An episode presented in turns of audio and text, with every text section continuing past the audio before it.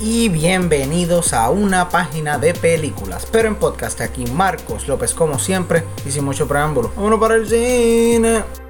Pregunta seria, ¿cuándo fue la última vez que vieron una película de Terminator? Le hago esa pregunta porque hace aproximadamente como un mes salió el primer trailer para la nueva película de Terminator llamada Dark Faith. En el trailer vemos a una Sarah Connor madura, siendo lo que nosotros queríamos ver en Terminator 3, no simplemente un ataúd vacío. Pero esto me puso a pensar que hace tiempo no veía las películas originales de Terminator. Y no mencionemos lo que fue Genesis, lo que fue Salvation, que... Ah. Así que me dirigí a Netflix, puse The Terminator y afortunadamente la original está disponible para streaming en estos momentos en la plataforma. Y digo afortunadamente porque yo tengo un pequeño juego con Netflix. Si tú quieres ver una película, probablemente no esté en Netflix. Así que con los monches activados y con todo el tiempo del mundo, la verdadera pregunta es, ¿vale la pena revisitar The Terminator? Para los que no saben, The Terminator es un filme de horror ciencia ficción dirigido por James Cameron y protagonizado por Linda Hamilton, Michael Bean y Arnold Schwarzenegger. Y en esta película tenemos un asesino cibernético llamado The Terminator o T-800 si eres purista, el cual es enviado a través del tiempo para asesinar a una mujer llamada Sarah Connor. Este asesino no tiene que descansar, no tiene que comer y no se detendrá ante nada hasta terminar su objetivo. Y un soldado llamado Kyle Reese deberá encargarse de que esto no suceda. De entrada tengo que decirles que la fusión entre la ciencia ficción y el horror en el filme funciona espectacularmente. Rápido en la película se te establece al antagonista como algo desalmado, violento, incansable, lo cual se multiplica cuando añadimos al ex gobernador de California a la ecuación Arnold Schwarzenegger, quien hace un excelente trabajo en el papel dándole peso con una actuación sin ningún tipo de emociones, lo cual lo hace ser más aterrador y lo hace ver más mecánico y me lo creí en verdad. Pero si seguimos hablando de personajes principales excelentes, tengo que resaltar a Linda Hamilton como Sarah Connor, quien la saca del parque por completo, convirtiéndose en uno de los pop culture icons femeninos más importantes a través de toda la historia del cine. Esta de una actuación delicada, dulce, pero preparando el camino para una badass en la segunda película, no se, no se equivoquen. Lo cual le da un realismo increíble a este personaje, ya que tú estarías reaccionando de la misma manera si esta entidad viniera por ti, lo cual nos hace conectar muy bien con ella. Y quieres que esta y Kyle Reese salgan de esta situación, quieres que venzan al Terminator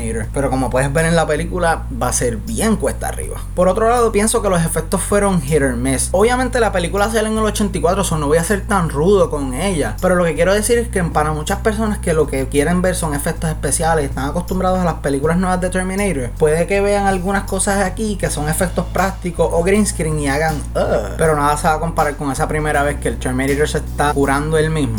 Oh, Dios mío. Qué hardcore. Pero en resumen, The Terminator es una película con personajes excelentes, con acción excelente, una mejor historia todavía y un antagonista desalmado que te pondrá los pelos de punta. Es bien triste pensar en lo que se ha convertido la serie de Terminator hoy día, pero pues se lo buscaron, pa. Dinero, dinero. Esto es una película que les puedo recomendar sin ninguna duda, mi gente. Está en Netflix, así que está bien accesible. Y por estas razones, sin más, le damos una A menos The Terminator.